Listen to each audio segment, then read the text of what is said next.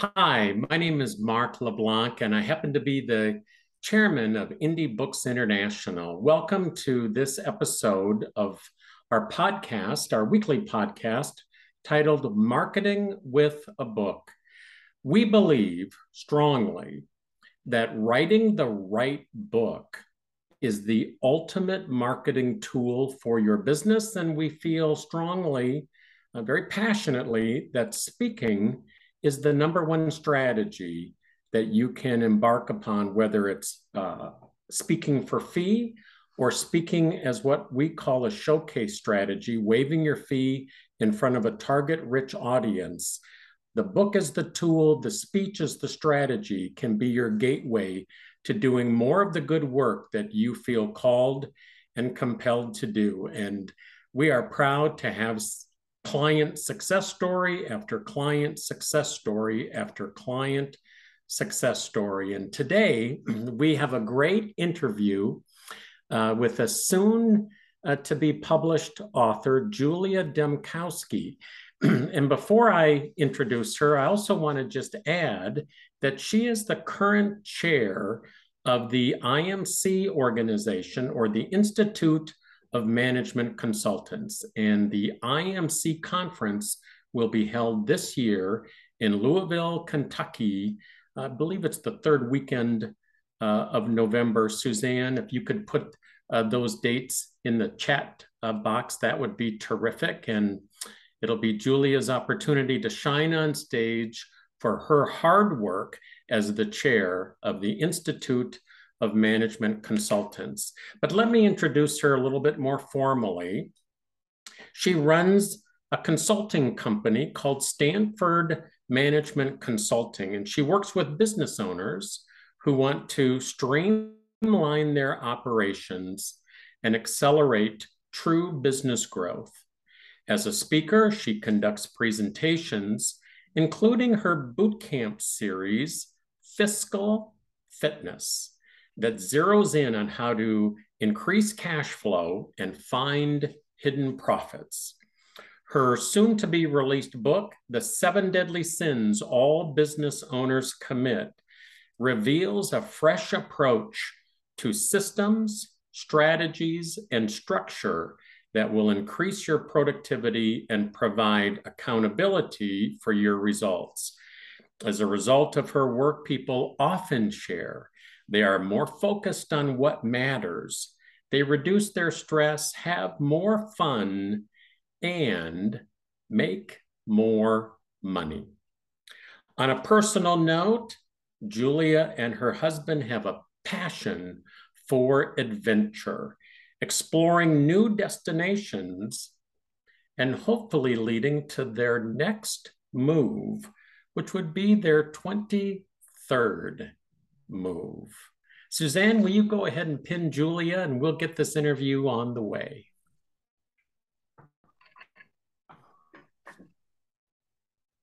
All right, Julia, nice to have you with us. Thank you, Mark. It's nice to be here. I appreciate it. Did I did I leave anything out of your introduction? Is there anything that you want to add to it?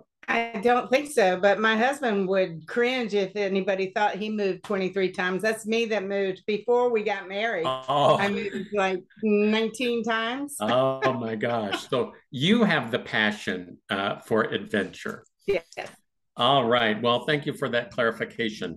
Julie, I just want to start uh, this episode by um, having you give us a window into your world, what we would call your defining story. Just give us a little bit, take a couple of minutes and give us a little bit of your background and how did you get from where you were to where you are today?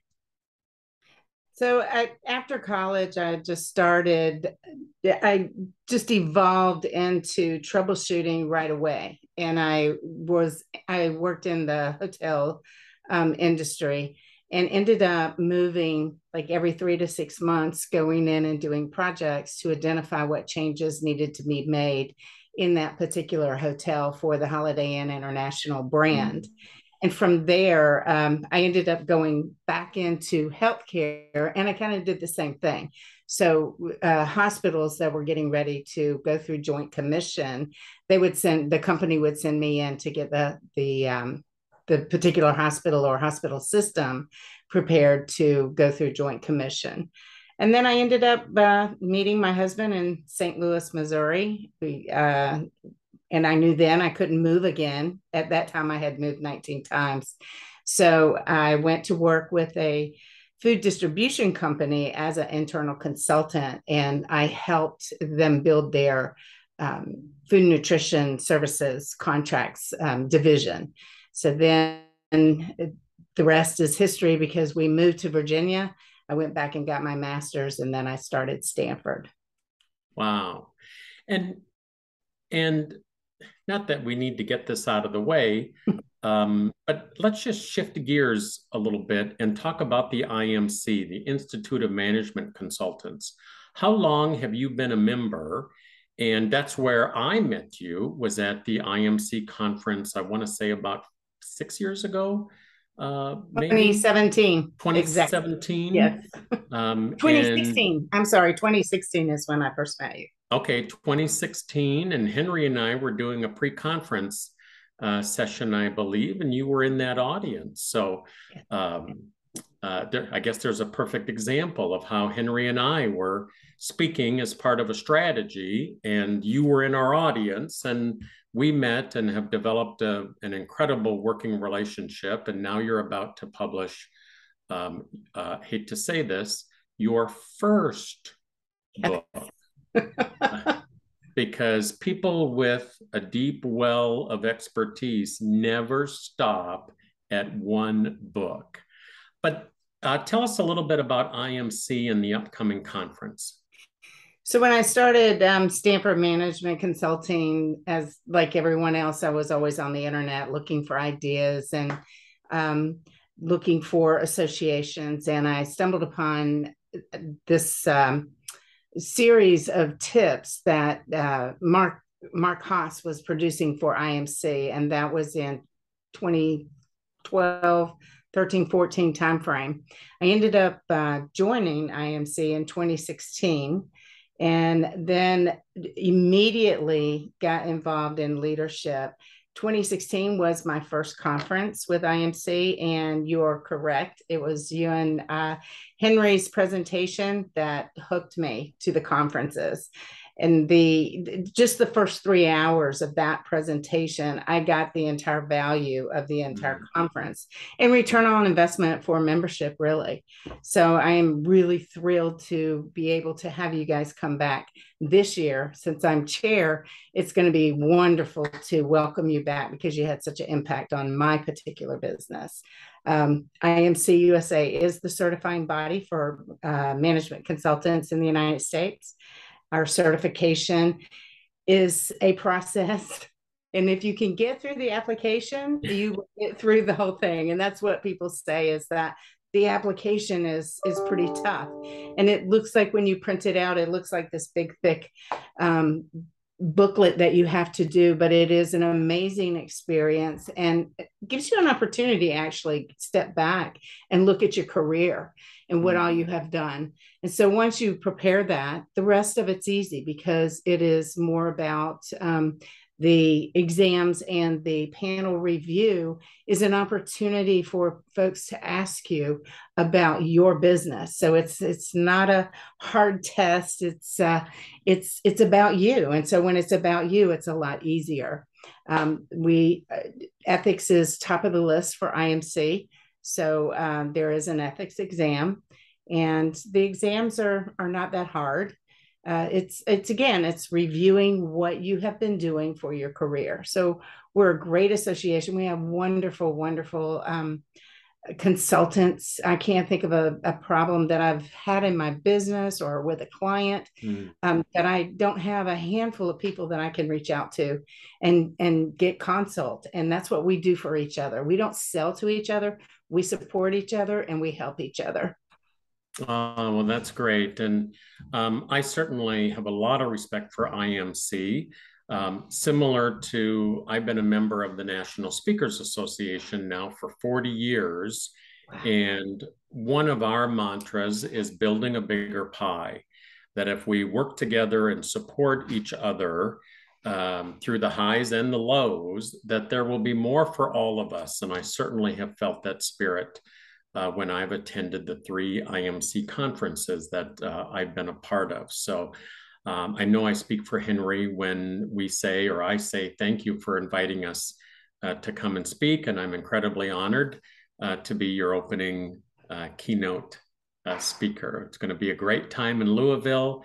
Suzanne already put the information in the chat box.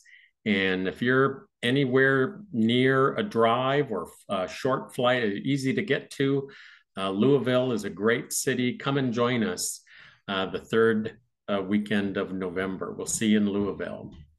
Um, and I will just say thank you for your, your good work uh, that you have done uh, as a leader of IMC and, of course, the chair. No one, unless they've sat in your seat and worn your shoes through a chair or presidential type position can truly understand the volume of emails and calls and sometimes complaints. And you know as a past president of the national speakers association we were a group of 3500 speakers and no listeners which essentially which essentially means that one of our, when one of our members has a problem, they have no trouble articulating it to the president. And I'm sure in your group that when there's a problem that needs to be fixed, there's no shortage of opinions and suggestions and recommendations uh, from your members on how to fix uh, or solve a problem uh, in your association. So uh, I both respect you for taking that on and I empathize with you uh, a little bit. And uh, but it's going to be a great conference. All right, next, let's talk about your business and um, your new book is titled "The Seven Deadly Sins That All Business Owners Commit." A little bit harsh, um, but I but I know from reading the manuscript that you hold up a mirror to what we are both doing well um, from a business perspective and shining a light or holding up a mirror to what can be better. Tell us a little bit about these seven deadly sins. So, this book evolved over 30 years. So it, even though I've only uh, been consulting on my own since 2008, um, the stories and the the examples that I give in the book are from a 30 year career. And I've had some wonderful teachers from both bad managers, great managers, great employees, challenging employees, um, the gamut. And what I what I found when I started to get the track record of um, the number of clients that I was serving as their consultant was that all the mistakes were the same. All the challenges were the same. The only difference is the number of zeros. So if you're a smaller business mm-hmm. compared to a large business, the only difference is the is the number of zeros. You might have more um, employee issues if you're a larger company than you do as a smaller company, um, but the needs are still the same. You still need direction. You still need the tools. You still need the position guides. You still need to understand payroll. So, mm-hmm. again, the only difference is the number of zeros. And so, as I um, began to uh, write the book, I went through all of the emotions that I, I would think that all authors go through. Um, and the big one was, is anybody going to read it? And the I, I, distinctly remember one day coming down the stairs right as my husband was coming in from work and I was talking to myself. I had spent the entire day writing about KPIs, key performance indicators. And so I, I, I wasn't happy at all with what I'd written. And so I was coming downstairs and I thought to myself, geez, Julia, no one really needs you to tell them what a KPI is. You could put that in a search engine and find out what the definition is. But what they really need is to understand how to do it, why it's important, and what it's going to tell you about the business, which is also um, the same example is every other chapter in the book, every other sin. So the the book is actually about what to do um, to correct or improve on these seven areas in your business that are robbing you from productivity, efficiency, and profitability. Mm-hmm. That's that's that's the nutshell. You know, I I had to laugh. I've been a one person operation, or I, I mean, I do have a an assistant, Kylie, the angel known as Kylie. Uh, but even as a one person operation, most most one person operations still have HR issues um, with themselves. Um, can you give us an example, uh, maybe two or three KPIs that you think even a micro business owner should be, a, a consultant, for example, um, should be aware of? So, uh, an example that I use in the book and also at speaking is the difference of um, I want to increase sales. And when people tell me they want to increase sales, I always respond, that's great. Hope that turns out well for you. But how much better does it sound to say, I want to increase sales by 5% by the end of third quarter? And so that it, having an objective puts the teeth in the goal. So your goal is to create more sales, but the objective is to create more sales by 5% by the end of third quarter. And then on top of that, we can't just say it. We have to believe it. We have to build the strategies in order to achieve it. And then we have to track performance of that measurement. So I just covered three sins there. Um, one is the performance management, one is the tracking, uh, actually using a system to track. Um, and the other is to manage by the numbers. So increasing sales is part of managing by the numbers. So anything that you are doing to um, manage the financials in your business is under managing by the numbers. So mm-hmm. if you if you can if you know your numbers you know your business. If you don't you don't know your business. So each of the deadly sins are they're created around every every issue that i've ever found in a business can fit in one of those seven deadly sins. Wow. Um, it, it also sounds like language is uh, important in how you frame these kpis would that be correct Yes, they need to be actionable. They need to be something that you can measure. They need to be very specific and they need to be time stamped. Otherwise, they're just general conversations, just general goals.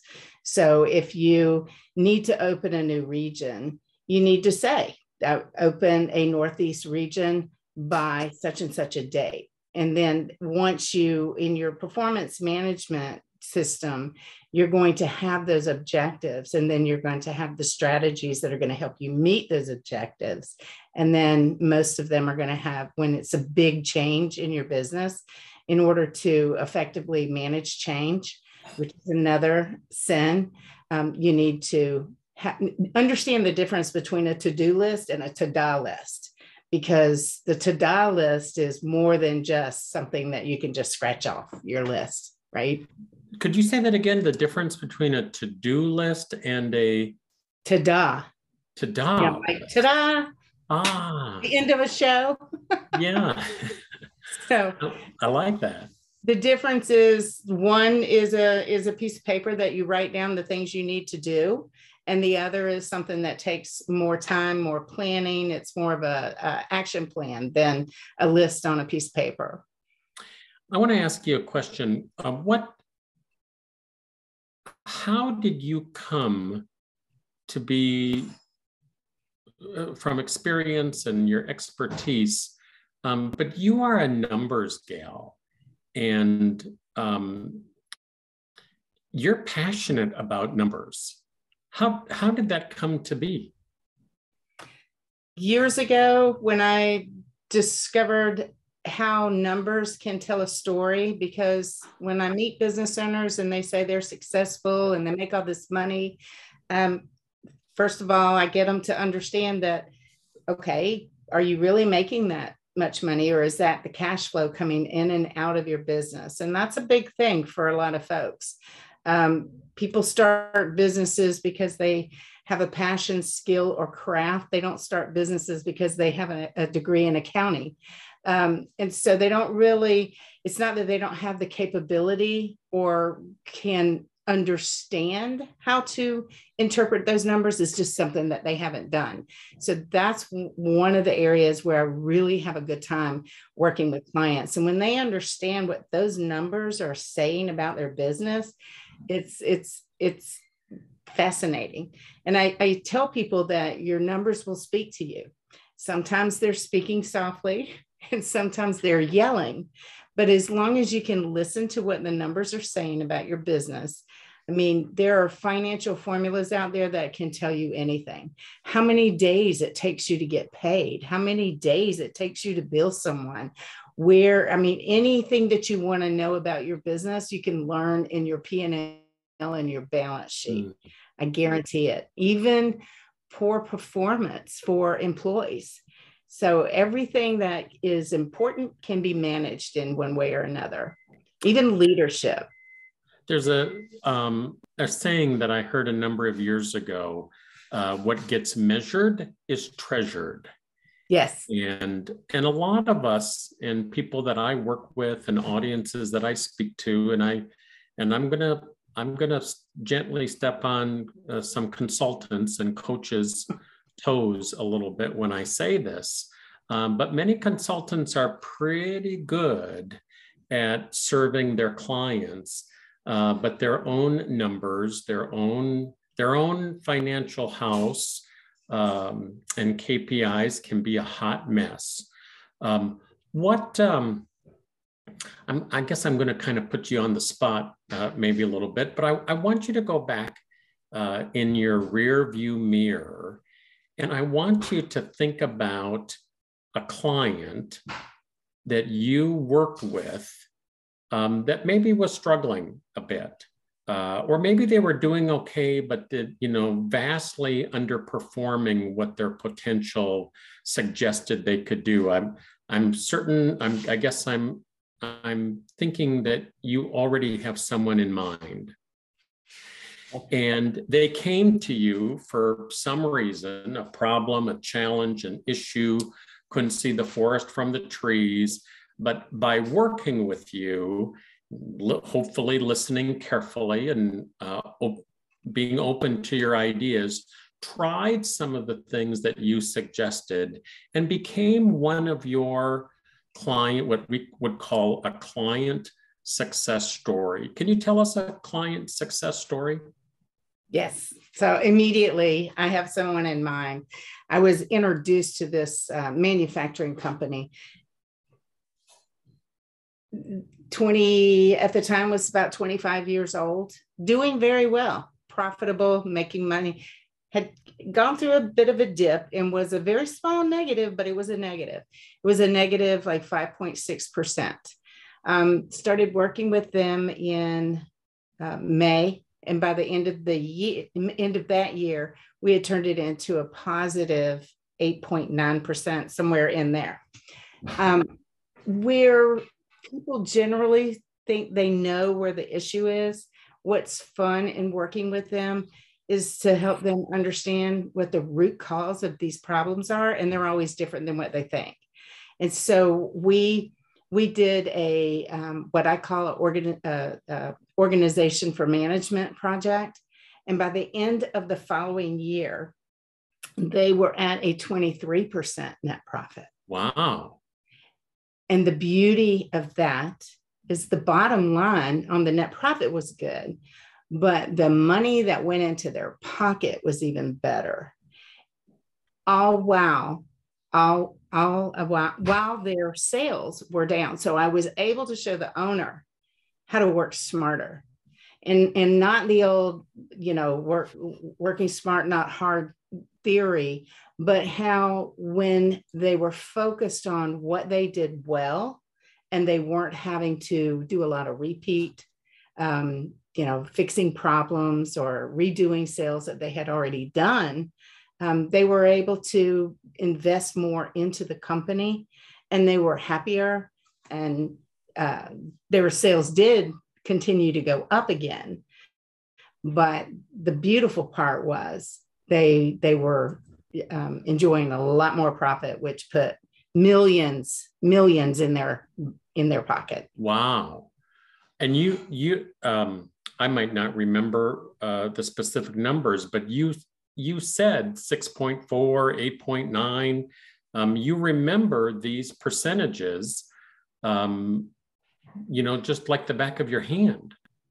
Yes. Um, that client you know, turned into multi projects along the way um, and they're still today they're a client because of the impact.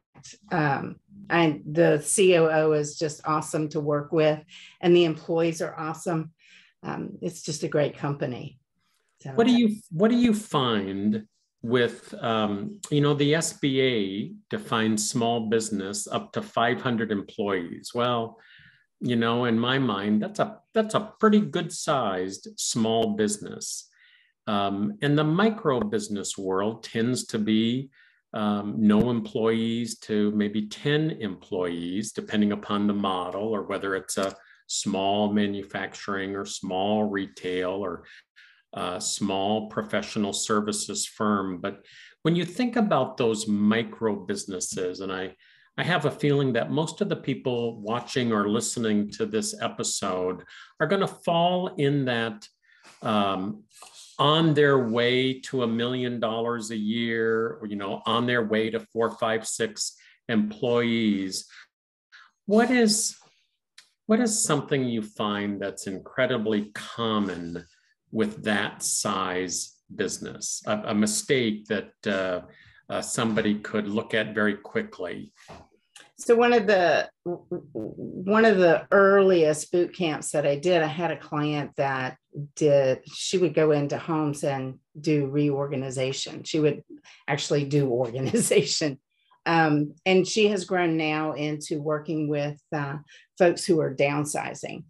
And she told me from the very beginning when I first started talking to her is that she was small. It was just her that she she didn't have systems and processes. She didn't need all that.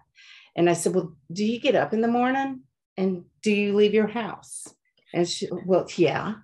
And I said, Well, then you have systems and processes because you don't just get up and go out the door. You have a system for getting ready. You have a process for getting physically dressed. You have a process for um, getting the coffee, breakfast, whatever you need. And so this is this is your system for getting up and getting out the door. And once I said that, she started to get it. And and again, it's not it's it's just a matter of zeros whether it's um, financials or number of people. Business is business. The business side of things, it, uh, it's the business side of things. And, and this lady, within months, she she didn't even want to go to her her mailbox and get her get her bank statement and when she she texted me one evening it was literally 11 o'clock at night and she texted me that she couldn't believe what she was seeing and she told her husband that she had a, hundred percent more and he was like no you forgot a zero it was a thousand percent so um from a, and and now she is all over the place. You see her all over town, all over Facebook. She's just doing phenomenal. But it was an example of someone who just thought they were a small business, and they just, you know, she wasn't really marketing. And um, now she has employees. She has um, agreements with what is that company? um, got junk or get rid of junk or something like that, where they just come and they pick up the stuff and she's cleaning people's houses out so they can downsize you know grandparents that are wanting to move from multi-level houses to a to a, a one-story house. So it doesn't really matter. Size does not matter when it comes to owning a business because success is defined differently by individuals. Mm-hmm. and there are some people that you know, two or three people firm, it's that's what they want. That's what their definition is. And I myself had an opportunity in 2010 to um, have 10 sales trained sales professionals that were uh, trained to sell management consulting services. And I took a chance. I had all of the eight, I'm sorry, eight. And um, so I hired them, hired a director of sales. And I said, okay, here's what we're going to do. And this is where I practice what I preached.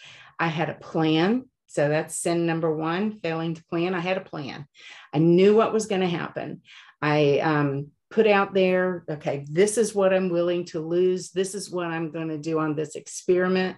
Um, had a director of sales that I was putting in a hotel across a three state region every night of the week, seven nights a week. So, you know, there was a bit of an investment there.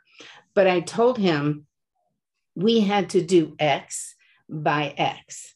So, our objective was set to what were the sales that we needed by this date um, to call this a success and to continue on with it. And I hated it. I absolutely hated it because I was becoming a management consulting firm owner, leader. Mm. And, and I wasn't the consultant. And that's what I like to do. So, my definition of success is that I get to work with the clients. I get to have that experience and not you know I, I, I like working with other consultants um, and i have a few consultants that i bring in on the larger projects when i need that help but i have an assistant and i i surround myself with instead of employees i have specific disciplines that i have those relationships with and i pay for that marketing or you know the the um, website different things like that um, instead of having that staff person I have companies that I have the relationship with, and that's what works for me.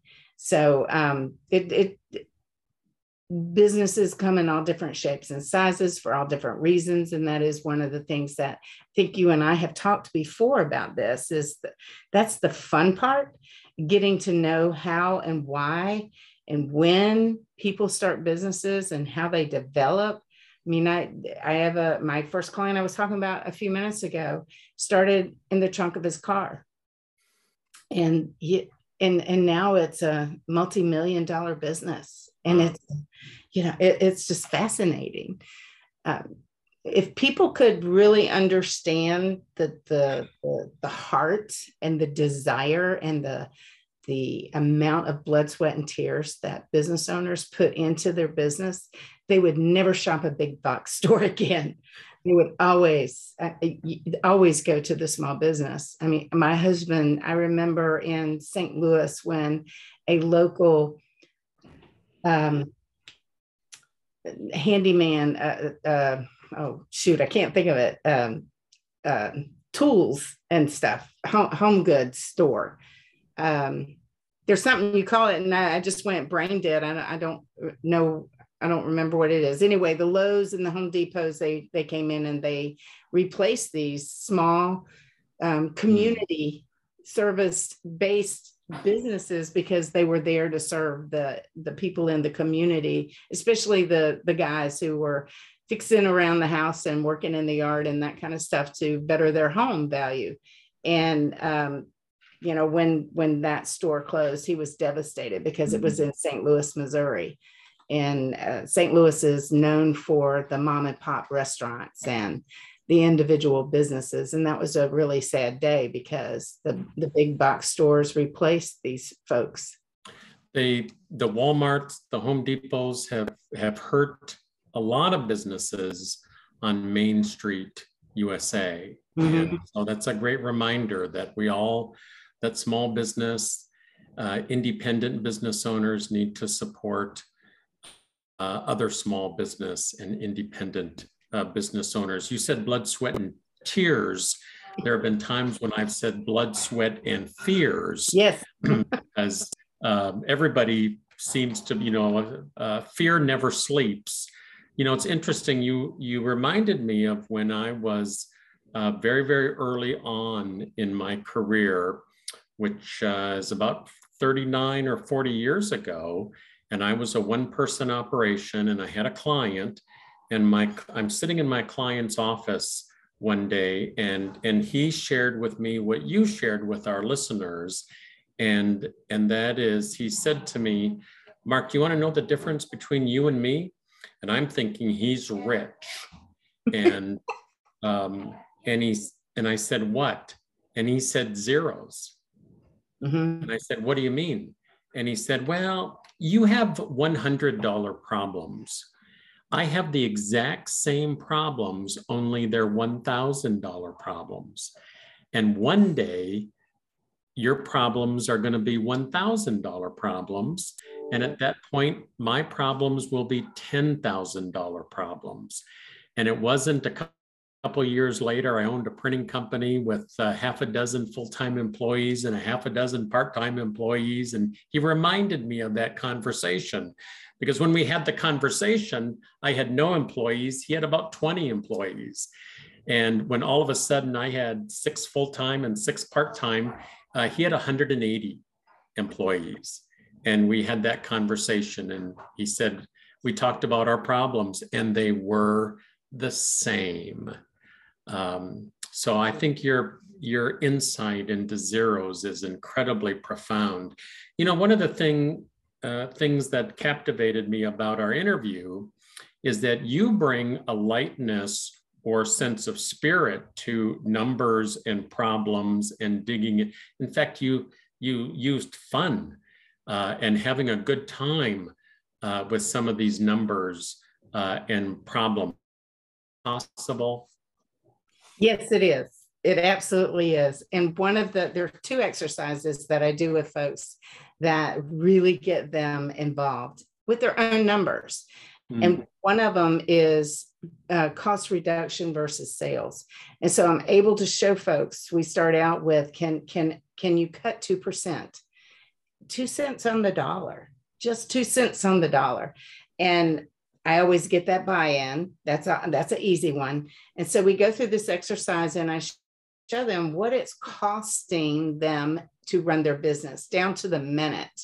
We do the month, the week, the the day the hour and the minute and when they when they the, the light bulb goes off and it's like what do you mean that's how much a minute costs and and when then when i can go back and show them and this is just using numbers. Okay is it easier to cut 2% or make this much more in sales? And the jaws will drop. The jaws will actually drop because uh, it can get into the hundreds of thousands for just small businesses very mm-hmm. small businesses. Um, and and then they start to realize every dollar that you save falls right down to the bottom line so that's putting the profits in your pocket not down the drain and that makes a huge impact the other um, fun thing that i do with folks is we figure out what day of the year they break even and so when we do our forecasted budget and we say, okay, this is what our sales are going to be. And if this is what our sales are, this is how much it's going to cost us to produce those sales. And then here's what we're going to spend to run the business. And here's what's left. And we can do that in reverse. If we know what we want left and we know how much we're spending on those, you know, rent and all those kind of expenses and then we we go backwards and go up the p&l and we decide okay we have to get these numbers. We have to sell this many of this product or this service. And so going backwards sometimes makes it click for some. Some need to go forward some need to go backward doesn't matter the end result is the same. Mm. and then we look at how many days a week they're open days in the year that they're not going to be around they're on vacation the, the the office is closed. And i literally do something really really difficult. I take a calendar of the whole year and i print it off and i hand that out to everybody and we go through and we mark off weekends we mark off holidays we mark off vacation we mark off the days that they're not going to work and then we count the number of working days. Literally, very difficult exercise, right? We count how many days are open, and that's all we need. We need to know what we're spending and what we're making and the number of working days. And then we can pick, we can go through, do our math, really hard third grade math. And then we go to the calendar and we count and we and, and the closer you can get to Jan- January 1, the better. Because when we count how many days it's going to take us to actually pay all the expenses to make the sales that we forecasted, then we know at the next day we're at 100% profit every day Wow. that we're open. And that one really gets people excited. And they get a little mad too because they start realizing all those coffee pot uh, break room chats and all those days where you think that, oh, this is a great employee. Look, he comes in 45 minutes early all the time. And yeah, that's costing you and that's dipping into your profit. So um, those two I think are my favorite. Cool. And, and it's so easy because we're not doing we're not doing calculus. we're, we're not trying to uh, come up with all kinds of formulas. I mean, one and one is going to equal two every day, all day long. But we do get in there and we figure out one plus a quarter plus three quarters is still going to equal two. There's a lot of ways to get to two. It's not always got to just be one plus one. So we do have a lot of fun. Um, I specifically remember a client one time I asked a question and he looked up at me and he said, well, it's X percent, and it was a percent variance from this day, and last year it was this, and just giving me all kinds of information. And then he said, Aren't you proud of me that I knew that? And I said, Yes, but not surprised because we had been working together. And a very smart man. This was not just a run of the mill guy, very smart man. He just had not his cash flow management ability was superb. Never met anyone as, as good as he Mm, was. He mm. said he was raised to pay his bills. His his dad taught him that you know you pay your bills first, and so he no cash flow issue at all. But he just didn't understand how to manipulate, and I say that in a positive way, not a negative way, but how to really understand what that P and L was telling him about the business, and it can lead you to you know how many employees you have Yeah. uh, you know it can tell you everything that you need to know Sure. Um, switching gears a little bit, Julia, uh, uh, with a few minutes to go, and I've got a couple questions left for you, but um, you and I were both uh, huge fans of the recently deceased Jim Horan. And can you tell, share for briefly a little bit about your relationship with Jim Horan? And I believe, uh, if I know, you are also uh, a huge believer in the one page business plan. i am. Huge believer.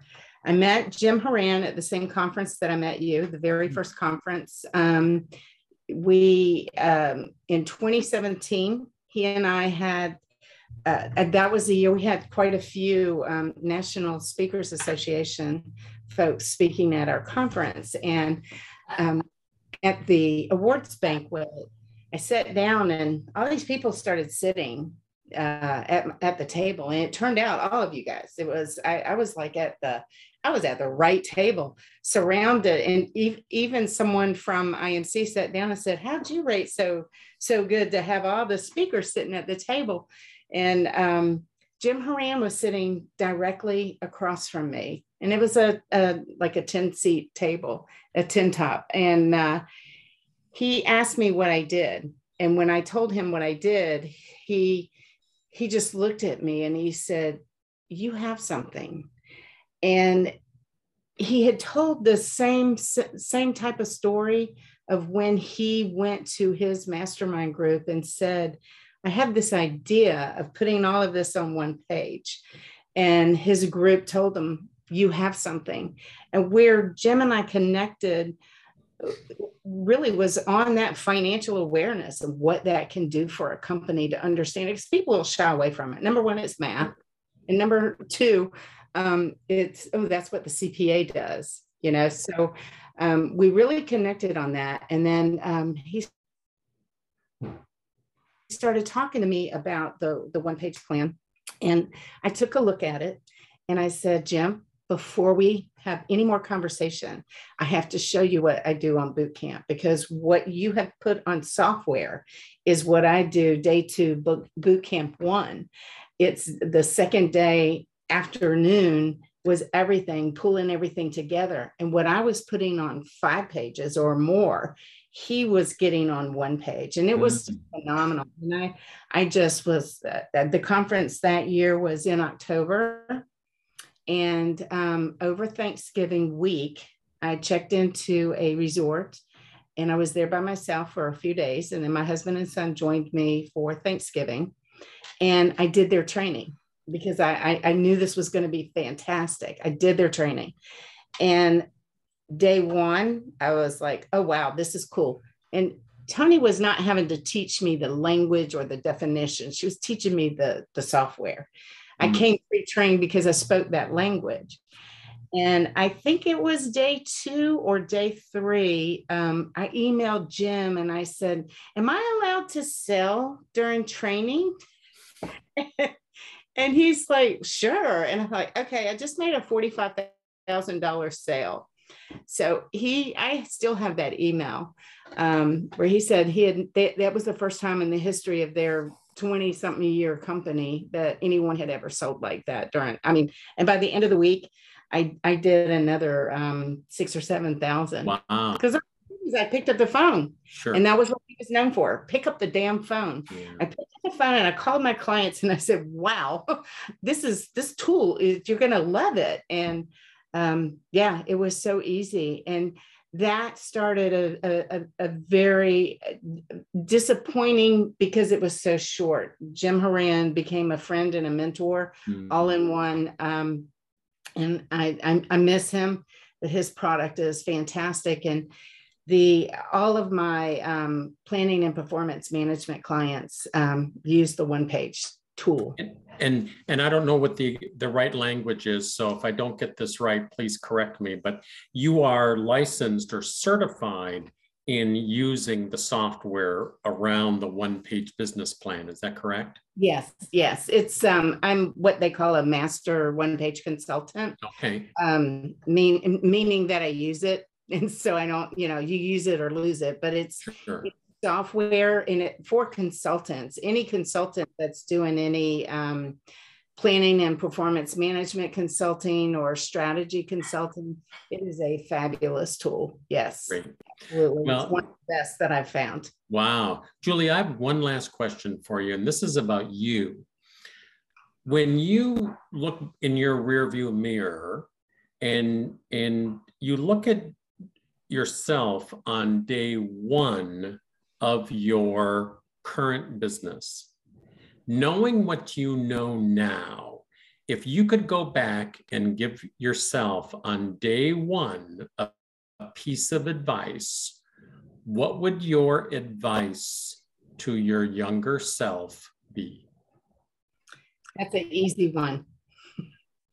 Look at the resources that you have and don't be afraid to jump in and and and know that you have those resources. Um, you mentioned earlier uh, fear of failure, and that especially for consultants or solo consultants, um, I I discuss that a lot with my business owners.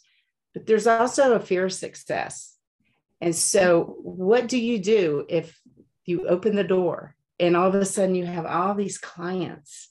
That can be as dangerous Hmm. And so, you know, if I were to meet a, a new consultant starting, I would introduce them to people like you, people that had um, like Jim Horan's company, um, who now is run by uh, Robert Sher.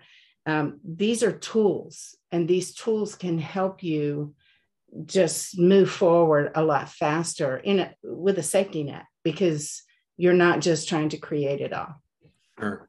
It reminds me of uh, uh, the scene in Rudolph the Red-Nosed Reindeer uh, when they're out the Rudolph and the little boy who wanted to be a dentist and and uh, uh, they're talking and brainstorming and and he shouts, "Let's be independent together." Um, no one accomplishes anything great alone.